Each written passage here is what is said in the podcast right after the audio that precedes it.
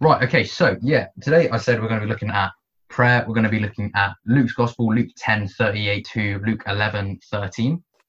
But really, just to get started, I just wondered what is some of your thoughts on your personal experience with prayer? You know, how has it been? Has it changed over the last, you know, couple of years, couple of months? Kind of what have your experiences been with prayer in general? For me, personal experience with prayer is prayer is a powerful thing. Prayer is is something that it's been a natural instinct to me when things get hard or I have a friend that has difficulty, I pray. I find that it's um it's not always effective because God may not always an- may not always answer, but maybe sometimes you get the answer you get the answer yourself.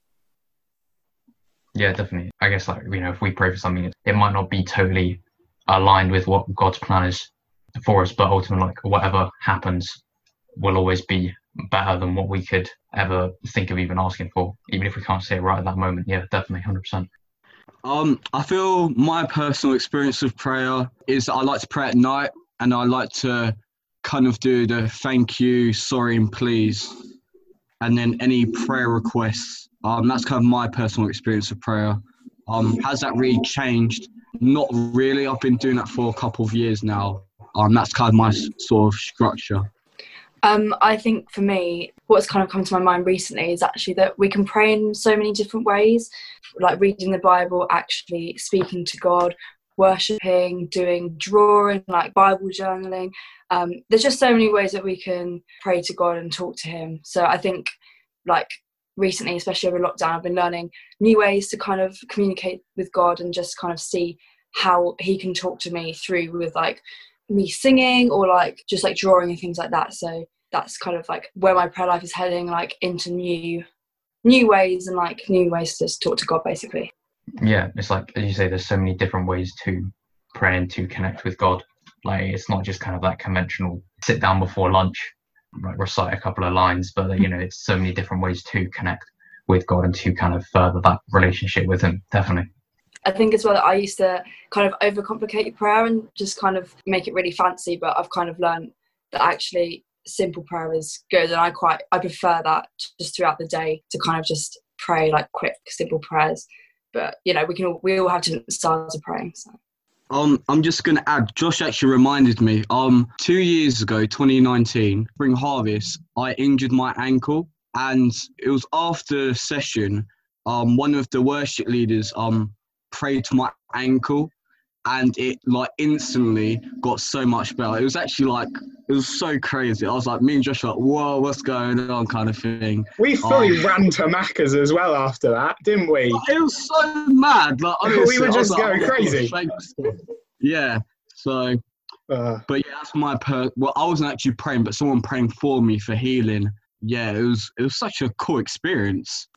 Well, I've got like a similar situation, as Ramon said. So in 2010, when I went to Mexico, a house build with my church, the family that we built for, their little boy um, who'd broken his arm, but because they were in such a poor part of the country, they couldn't get the uh, healthcare that they needed. So his arm literally healed in the position that um, it broke in. So like literally his arm went like that and then came back up. So um, we all prayed for him, and then as the week carried on, his arm started to like just become like back normal, and like he wasn't suffering with any more pain. Yeah, that's amazing. It is amazing to kind of see that you know God can work through prayer, and having that kind of personal experience really is quite quite a powerful kind of motivator when you've kind of like you know felt it and experienced it yourself in like a tangible way. Definitely, yeah. Speaking of personal experience, I mean, it's not exactly a very happy story, but it was taught me a big lesson about prayer. Is that um, I had a, a, friend at my old church. His mum gave birth as a boy, and the thing is, the doctors said that he wouldn't survive childbirth because he had a, a, very weak heart, and he, he survived. And we were all praying, and he said he was surviving a few a few days. The doctor said he wouldn't survive any longer, and so I got together, we got together as a family and we started praying for him. And I said to God, well, if he survives a week, I will say as a confirmation that he will live. And a week passed and he's there, but then a week later, um, he unfortunately passes away. It was a really big hit in the guts for me. I, I really didn't think that something like that could happen. And it was also saying to me, Well, what do you think? What do you think there is to learn? And I said, Lord, I don't know why you didn't heal Samuel, but conclusion I come up with, it's the most important thing that I keep saying to myself is that you're God and I'm not.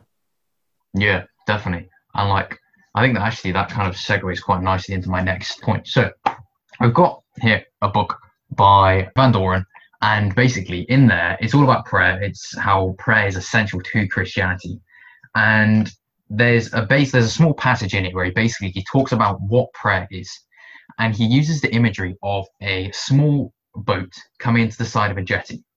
And you know obviously as you're coming in you'll throw a line over onto the jetty and someone will pull you in or you know you'll pull yourself and whatever. But you've got to think like when you pull on that line it's not pulling the jetty closer to the boat. It's pulling the boat closer to the jetty. You know we got to remember that prayer is not meant to be kind of us trying to bring god down to our level trying to almost bend him to our will that's not what prayer is prayer is about bringing us the small boat into closer fellowship with God. And as we come into closer fellowship with God, as we grow in that relationship with Him, we can kind of become more in line with His will and purposes. Through that, just through spending time with Him, through praying, through having conversations, we can kind of grow closer and stronger and deeper in our relationship with God. So, yeah, that's just kind of something that I found quite a good image, just as kind of what prayer is and how it works. Um, yes, so obviously over the next uh, you know, half hour or so, we're going to be unpacking what prayer is and three verses from the Bible which show kind of three different aspects of prayer. So the first one is Matthew 6, 5 to 7, which says, Pray to the Father who is unseen. And this is all about, you know, being personal. It's a personal relationship with God, our Heavenly Father. It's about forging and growing that relationship. So there's the idea that, you know, prayer is private prayer is close. It's about building and deepening that relationship with God. The next one is Philippians 4 6. And this one reads, Do not be anxious about anything, but in every situation, by prayer and petition, with thanksgiving, present your requests to God. And this shows that prayer is a comforter. It shows that no matter what we've got going on in our lives, we can bring it to God. We can lay it at His feet, and He can give us comfort and he can support us and comfort us through that. And then the final one is James 5:16, which reads, "The prayer of a righteous man is powerful and effective." You know, this really just shows the amazing power of prayer, which we've heard through some of your kind of own personal testimonies already with healing in regards to that. So it's just kind of this idea that we have to trust God no matter what and to not try to do anything by ourselves, just to make sure that we do everything with God and through God so that we can just be firmly rooted in prayer and grow in our partnership with the Holy Spirit. So today's passage is Luke 10 38 to 11 13. So I was wondering if anyone would like to read that. At the home of Martha and Mary. As Jesus and his disciples were on their way, he came to a village where a woman named Martha opened her home to him. She had a sister called Mary who sat at the Lord's feet listening to what she, he said. Martha was distracted by all the preparations that had to be made. She came to him and asked, Lord, don't you care that my sister has left me to do the work by myself? Tell her to, help me. Martha, Martha, the Lord answered, you are worried and upset about many things. But one thing is needed. Mary has chosen what is better, and it will not be taken away from her. Jesus teaching on prayer. One day, Jesus was praying in on a certain place. When he finished, one of his disciples said to him, Lord, teach us to pray, just as John taught his disciples. He said to them, When you pray, say, Father, hallowed be your name, your kingdom come. Give us each day our daily bread. Forgive us our sins. We also forgive everyone who sins against us. And lead us not into temptation. And he said to them, Suppose one of you has a friend, and he goes to him at midnight and says, Friend, lend me three loaves of bread because a friend of mine on a journey has come to me, and I have nothing to set before him. The one inside answers, Don't bother me. The door is already locked, and my children are with me in bed. I can't get up and give you anything. I tell you, though he will not get up and give him the bread because he is his friend, because of the man's boldness, he will get up and give him as much as he needs. So I say to you, ask, and it will be given to you. Seek, and you will and you will find. Knock, and the door will be opened to you. For everyone who asks receives. He who seeks finds. And to him who knocks, the door will be opened. Which of you, fathers, if your son's son asks for a fish, will you give him a snake instead? Or if he asks for an egg, will you give him a scorpion? If you then, though you are evil, know how you give good gifts to your children, how much more will your Father in heaven give the Holy Spirit to those who ask him? Fantastic. Thank you very much, Elliot. So, as you can see from this passage that we just read, it's kind of split into two parts. We've got the story of Martha and Mary, and then we have Jesus' teaching on prayer. And an essential thing to remember, you know, when we're reading the Bible, when we're looking at God's word, is how it's laid out. Remember, this is intentional.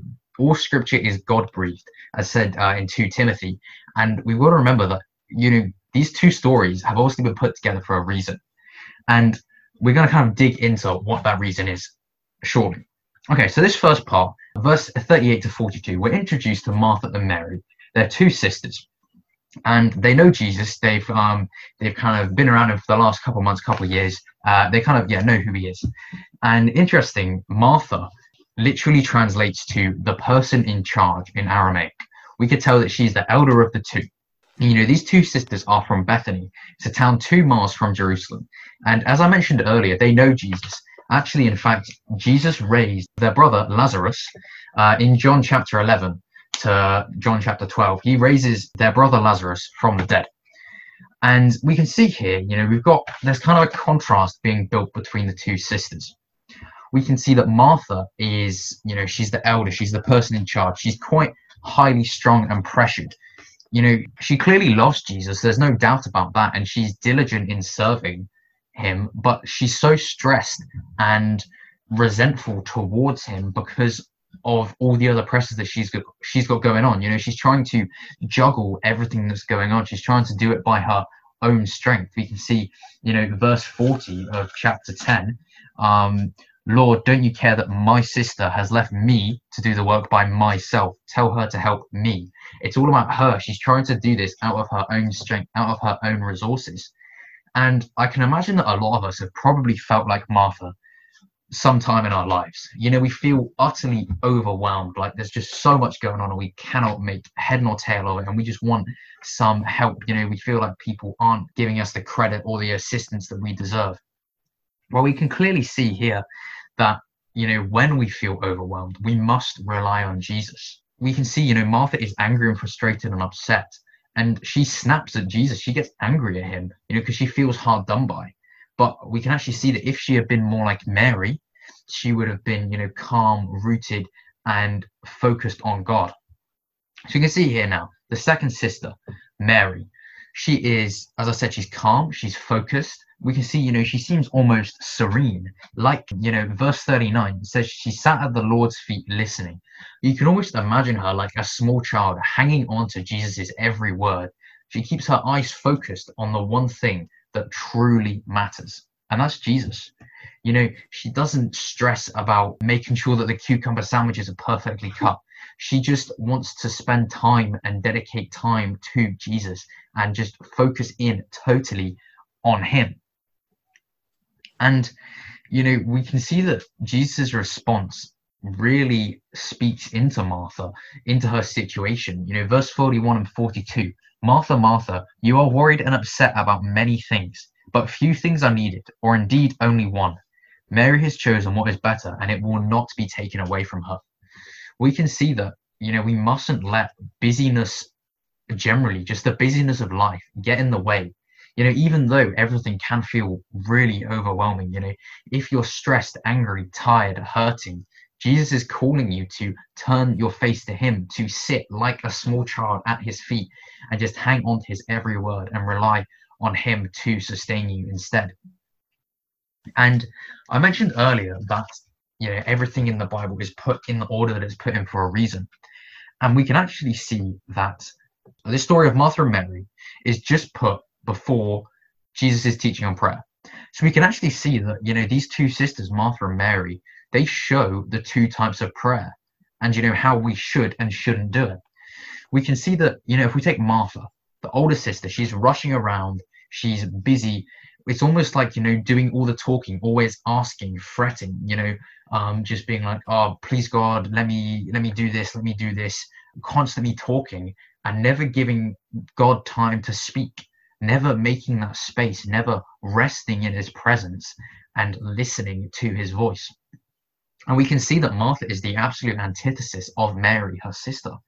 You know, Mary is serene. She's waiting in rest. She's resting in and listening to God's word. And that I think is a challenge to us that we need to think okay, are we spending enough time listening to God, just resting in Him, choosing the one thing that actually truly matters, which is our relationship with God? So now we can see that it goes on to Jesus' teaching in prayer. Luke 11. And we can see after this story that Jesus shows by example what it actually looks like to put this into practice. You know, he's spoken about the two ways that we can often fall into prayer and one that we should choose. And Jesus demonstrates clearly what this looks like. So, obviously, a bit of context about Jesus. We know that he was an incredibly busy man. He was, you know, remarkably busy. He was always surrounded by crowds. You know, people wanted healing, teaching.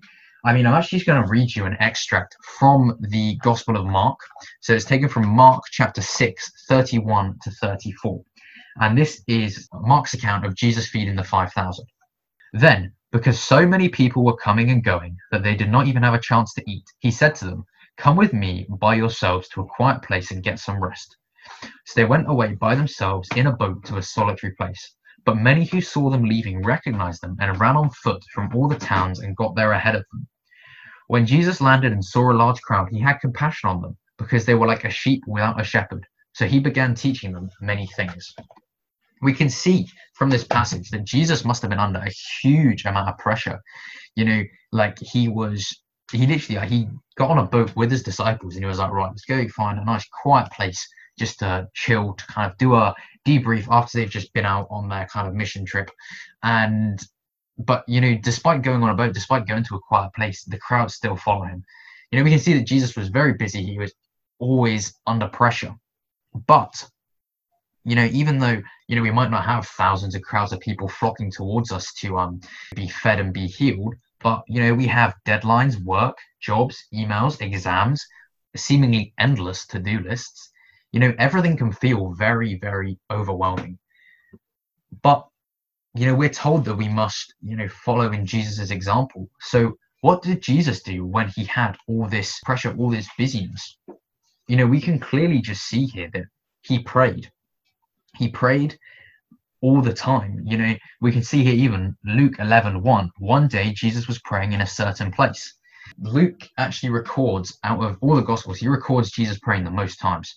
And you can imagine that, you know, there obviously would have been countless more. But the fact that Luke records more than the other Gospels shows how essential it is to partnering with the Spirit. You know, it was essential back then, 2,000 years ago, and it's essential now in the 21st century. And I think, again, this is really just a challenge to us not to rush our time with God, I don't know about you, but sometimes I find myself trying to quote schedule in a Bible reading, schedule in a time to sit down and pray, schedule in a time to do my daily devotional. And I think this is really a challenge to all of us to, you know, just relax, be still, be quiet, and enjoy his company. And to not worry about the goings on of the world, but just to really just kind of dedicate time and spend time resting in God and resting in his presence. So we're looking obviously at Jesus' teaching on prayer, and we've got to look at, you know, how Jesus prayed. We can see that there's actually three things that he did through this kind of next passage. He listened to God, he received power from God, and he spoke to God. And that's what we're kind of gonna um, dig into over the next couple of verses. So we can see firstly that Jesus listened to his Father. You know, prayer is a conversation. We've got to remember that it's not just us speaking. If you think of the song, you know, prayer is like a telephone. If you're on the telephone to someone, you're not just going to talk all the time. You know, it's going to be a two way kind of thing. And, you know, we can actually see that, you know, if you look at Mary in 10 verse 39, you know, she is sat listening to what he said. And I think, you know, just something to think about and just kind of mull over in your hearts. How much do you just sit and listen to God? Is this something that you do regularly? Is it something that you're thinking, okay, maybe I'm not quite doing enough? Is this something that you're kind of that you find tricky? But I'd say just I'd really encourage you to kind of set aside time just to sit and listen, to read God's word and just sit and listen to what he has to say to us. We can see here some encouragement from the Old Testament, Jeremiah 33 3. And this is God talking to Jeremiah. And God says, Call to me, and I will answer you and tell you great and unsearchable things that you do not know. We can see that God will speak to us, He does speak to us. We have to reach out to Him, we have to make time for Him to speak to us. So, the second thing that Jesus did when he prayed is he received power from his Father to carry out his ministry. You know, Jesus was obviously he was wholly God and he was wholly human, but he still relied on God's power source. He still relied on power from heaven to do um, the miracles that he did to carry out his ministry.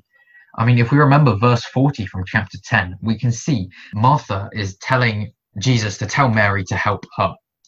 And that word help, I'm going to absolutely butcher the Greek, and I'm very sorry for that. Sunan tilam banamai. And that's only used twice in the Bible, only two times. And that first time is when Martha demands Mary helps her. And the second time is actually in a letter from Paul to the Romans, Romans chapter 8, 26.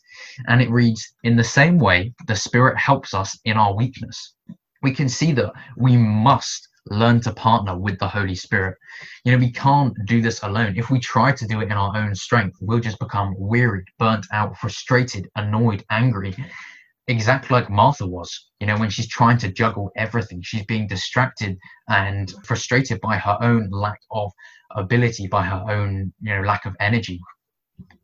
But we just need to remember that we must partner with the Holy Spirit in the same way that Jesus did. And you know, 1 John 1 3 talks about having fellowship with Christ.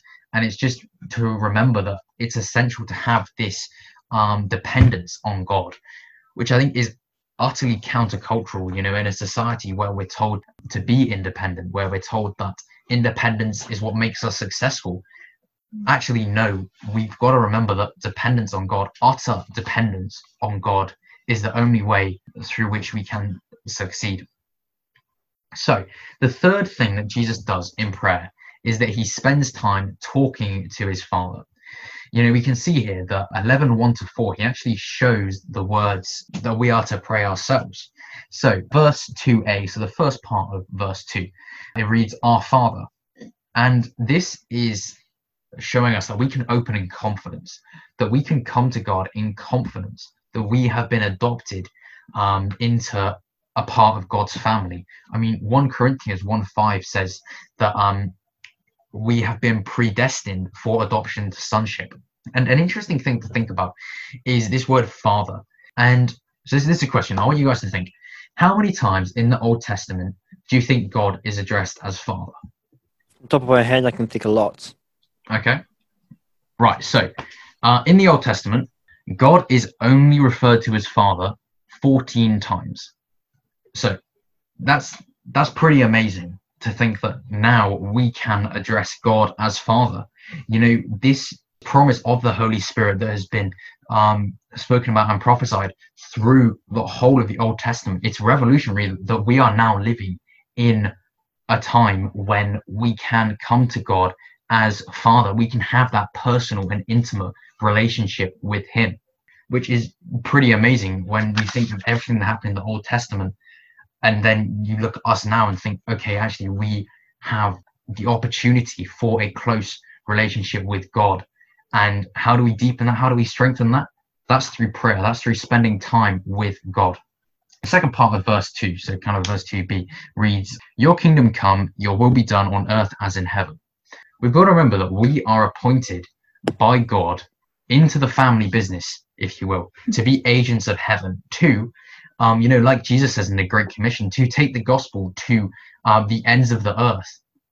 And, you know, we are called, we are appointed into that. And we can actually see, you know, kind of, I've done this in a little bit of wrong order, but jumping back to the start of verse 2, it says, Hallowed be your name. You know, we have to pray for God's perfect will to be carried out, to be fulfilled, to pray that we will um, kind of partner with Him in that. Okay, moving on. Verse 3 Give us each day our daily bread. This, this can kind of have two ways of reading it, I guess. The first one is that we look at bread. You know, in its simplest form, bread is food. You know, bread is kind of seen as like the common staple symbol for like all the food that we need. And we can see through this then that God will meet our needs through his love and power. But an essential thing to remember is that this is a daily thing. We have to receive our sustenance from God every single day. You know, this is to build a relationship, to communicate every single day. We must live in utter dependence on God. You know, He will provide for us, He will provide everything that we need for His great plan to be fulfilled. We just have to do this every single day. And this actually, this kind of reminds me of the Israelites when they were in the desert. They had no food, but God provided for them. Uh, he gave them manna. And this was every single day. They had to rely on God to give them the sustenance that they required. And it's that dependence that we're called to have today. We can see here, verse 4, you know, forgive us our sins, for we also uh, forgive everyone who sins against us. You know, we are called to ask for forgiveness for our continual sin and for strength to sin less and less as we grow in our faith with God. You know, God will give us the strength to resist temptation. You know, if anyone here is struggling with temptation or anything at all that's kind of been afflicting you, just remember that you don't have to do this alone. There's no amount of self talk or self motivation that you can give yourself to break out of this. You just have to rely utterly on God and trust that He will give you the strength to do that. Just really lean into Him, I would urge you. And we can see here, you know, that this is how we develop a relationship with God.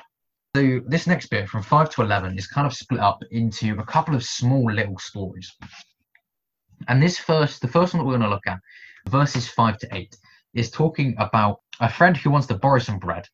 And, you know, this idea that this lazy man he is like, oh, you know, the door's already locked. I, I don't want to, you know, get up, etc. And interestingly, again, we have this imagery of bread and stockpiling bread. You know, going back to what I said earlier about relying on God daily, if God gave us a stockpile of bread, we'd neglect our relationship with Him. If we had everything we needed, just kind of piled up one big pile, we would never turn to the one who gave us that. We'd just think that, oh, look how great this is. I have my own pile of things that I've got. But no, that's not what Jesus is saying. Jesus is saying that we must rely on God. We must come to Him in utter dependence. And I think, yeah, this is really just showing that we mustn't stress about God's timing. Keep asking, knocking, and seeking. You know, persevere and we'll grow in a relationship with Him. I mean, interestingly, you know, it's this this story of uh, the guy who goes to his friend's door and he's like, "Look, can you give me some bread?" He keeps knocking. That kind of relentless audacity. He, he just keeps knocking and asking, and you know, he keeps he keeps getting up. He keeps kind of pursuing, and eventually, this friend um, kind of gives in, and that's really just showing that you know, through seeking, praying, and knocking, you know, we'll learn more of God. And this is not saying that God equals the lazy man. If anything, the lazy man is there to show contrast to God. You know, we don't ever have to worry about waking God up. We don't need to like catch him at his hours that he's in the office, you know, nine to five, Monday to Friday. But sorry if you come here on a weekend, he's not around. That's not what it's like. You know, we have a God who is always there. And that's what we must take away from this. So the next kind of passage, verse 9 to 10, this is talking about asking, seeking, and knocking. But you know, a really important thing to remember that is that you know, as we ask, knock, and seek, we persevere, we grow in our relationship with Him. And an essential thing to remember is that you know, if we you know just keep seeking, knocking, praying, we'll learn more of God and grow in a relationship with Him. But we've got to remember that you know not all prayers are going to be answered. You know, as we saw through the discussion, sometimes it's really tricky sometimes it's really challenging when God doesn't answer prayers. But we've just got to trust Him and just trust that He knows exactly what's going on. So I think really to kind of wrap this up and to conclude is just to trust God no matter what. Life gets busy. We all stress about gaining independence. I think there's a real fear of what might happen if we surrender totally to God. But we can actually see here, verse 11 to 13, Jesus is telling us not to fear because we can see, right? If you're in a family, um, so Jesus used the imagery uh, of a father. If your son asks for a present, you're going to give him a good present. You're not going to give him a snake or a scorpion. And Jesus is saying, look, if even humans who are by their very nature evil and sinners, if even they know how to give good gifts, then how much more does God, our perfect Heavenly Father, know how to give good gifts to us? And the important thing is here that Jesus is talking about the gift. This is the promise of the Bible, the Holy Spirit. And you know, the promise of the Spirit belongs to every single believer who asks. You know, we can clearly see that, you know, if we just ask, seek, knock, He will give us the promise of the Spirit. If we believe in our hearts and confess with our mouths that Jesus is Lord, then we will be saved and we will be marked with God's seal, which is the Holy Spirit. And, you know, again, going back to that Philippians verse that I read earlier, you know, do not be anxious about anything, but in every situation, by prayer and petition with thanksgiving, present your requests to God. God's in control.